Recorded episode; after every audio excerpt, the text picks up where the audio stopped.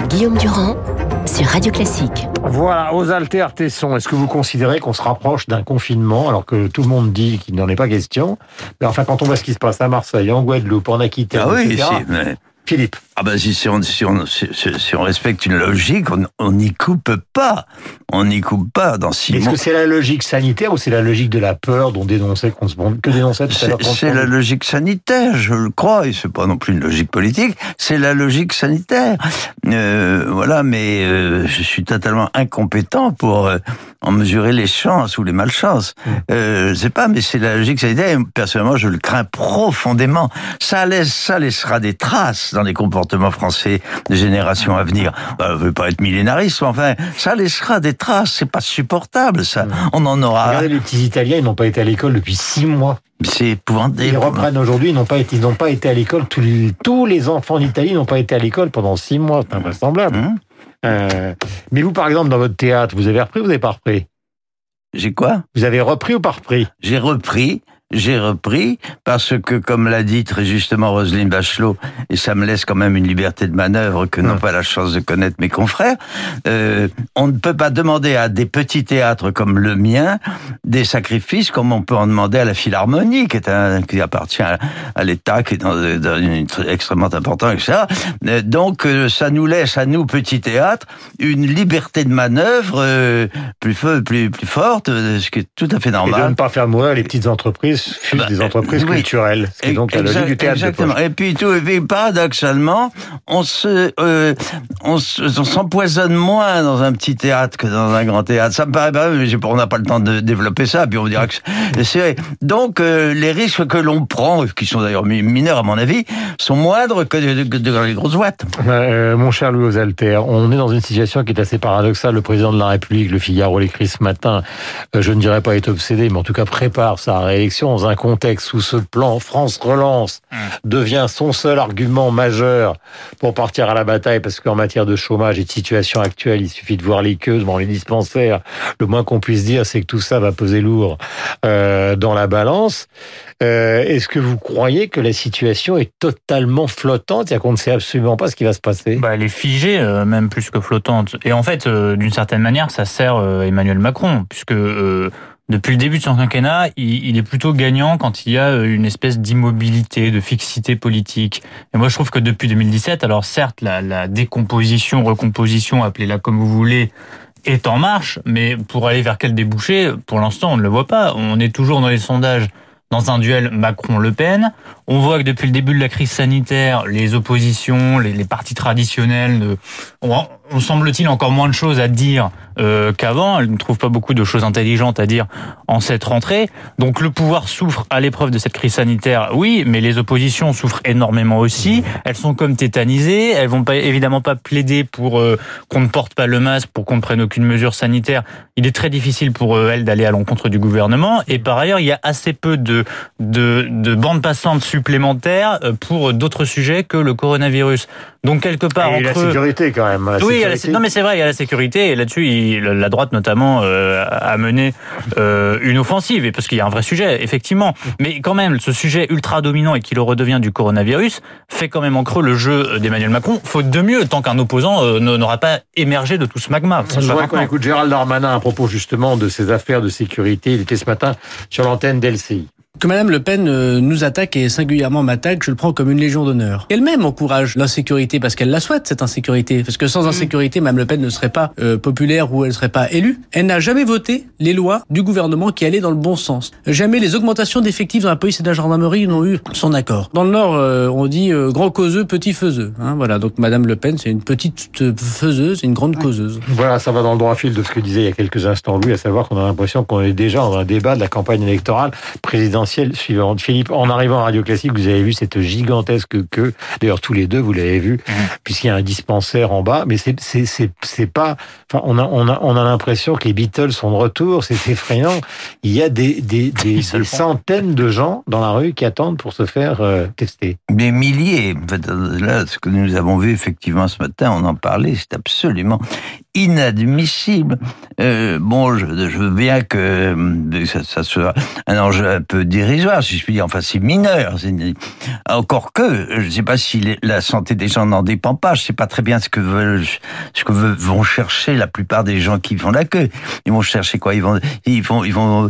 C'est pour leur passeport, c'est pour ces choses-là? C'est bah, pour le PCR, euh, c'est un dispensaire. Euh. Alors, vous voyez, il paraît que il paraît que les gens font la queue quelquefois 3-4 heures pour un truc administratif. Que quand même. Écoutez, franchement, c'est difficile de vivre français aujourd'hui. À tous égards, c'est pas normal. Mais c'est un irrespect de, de, de l'être humain. Qui... Est-ce que vous hein considérez quoi Que le, ministère de la Santé n'organise mal une situation qui devrait être normalisée Je considère que c'est trop difficile aujourd'hui. C'est de plus en plus difficile aujourd'hui de vivre en France. Voilà, mmh. c'est tout. Et je mets en, et je mets en cause l'organisation sociale, donc la responsabilité des gouvernements. Mmh. On en a marre. C'est scandaleux, quoi. C'est honteux. On a, on a enfin, on, on a honte aujourd'hui d'être ce qu'on est dans le pays dans lequel on vit. C'est pas possible qu'on soumette ce régime-là à des gens totalement innocents à qui on l'impose. Alors on me dirait que c'est la faute des Chinois et, du virus. Je suis tout à fait d'accord.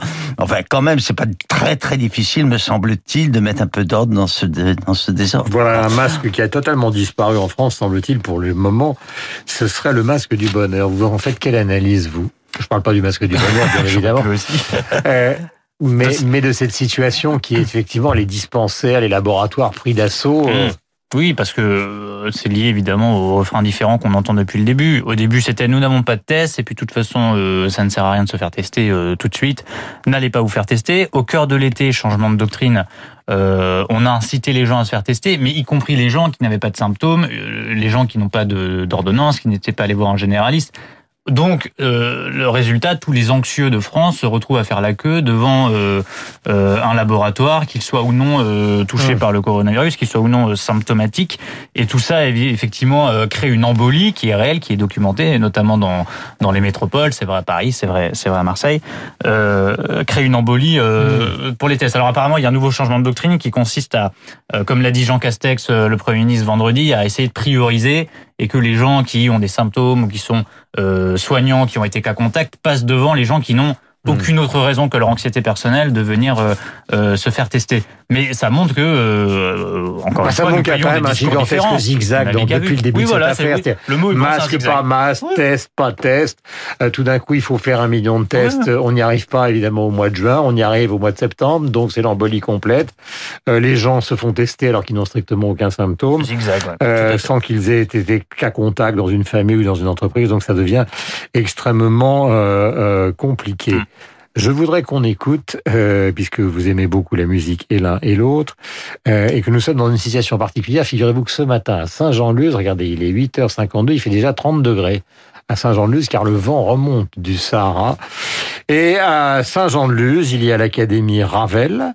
Euh, c'est l'invité du journal du classique de l'Ormaison ce soir à 20h. C'est Bertrand Chamaillou et Jean-François Esser, qui sont pianistes tous les deux pour le festival et l'Académie Ravel à Saint-Jean-de-Luz, dont Radio Classique diffusera le concert le dimanche 20 septembre.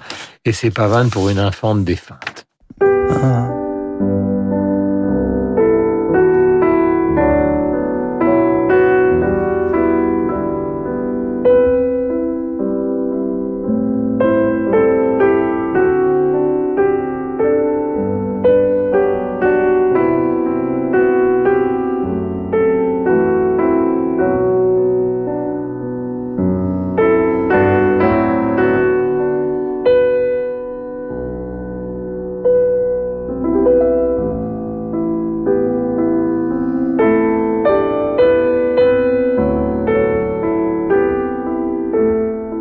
C'est à 20h sur l'antenne de Radio Classique, euh, Laure Maison avec Bertrand Chamaillot et Jean-François.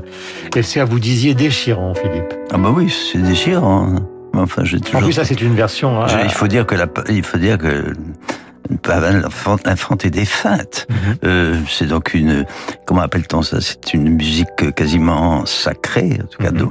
euh, en hommage à la mort. Euh, donc il est normal que ça soit, de que ça soit avec l'orchestre de Cleveland. Mais là, c'est une version de piano, c'est une version dépouillée oui. qui laisse apparaître encore plus la mélodie et et aussi ce goût de Ravel pour l'Espagne. Ah ben, c'est que Ravel est aussi émouvant quand il fait quatre mains, car il y a quatre mains là, hein, si je ne m'abuse. Euh, il y a deux pianos, n'est-ce pas? Il y a deux pianos. Ouais. Il était aussi émouvant y a deux pianos que quand il y a une main sur un piano. C'est abs- Il y a le concerto, Voilà, c'est pour, la, il le il concerto pour la main gauche Non, et puis il y a la pavade pour un faute des hein. Non, Hein mais là, c'est Chamaillou qui est tout seul. Et en revanche, pour le festival, ils seront deux. Ils seront deux, oui, c'est Ouais, ça. voilà. Vous y allez peut-être, parce que vous avez, ça vous avez, vous avez un lien avec ce pays-là. hein. J'ai un petit travail à Radio Classique tous les matins et j'en suis très heureux. Euh, Louis, merci d'être venu. Euh, je rappelle que vous travaillez euh, pour Marianne, nos confrères de Marianne et Philippe Tesson étant le patron de lui-même, mais aussi du théâtre de poche qui refonctionne normalement dans un contexte qui est quand même tout à fait particulier. Il est 8h55 minutes. Vous êtes sur l'antenne de Radio Classique. Nous avons rendez-vous avec Franck Ferrand.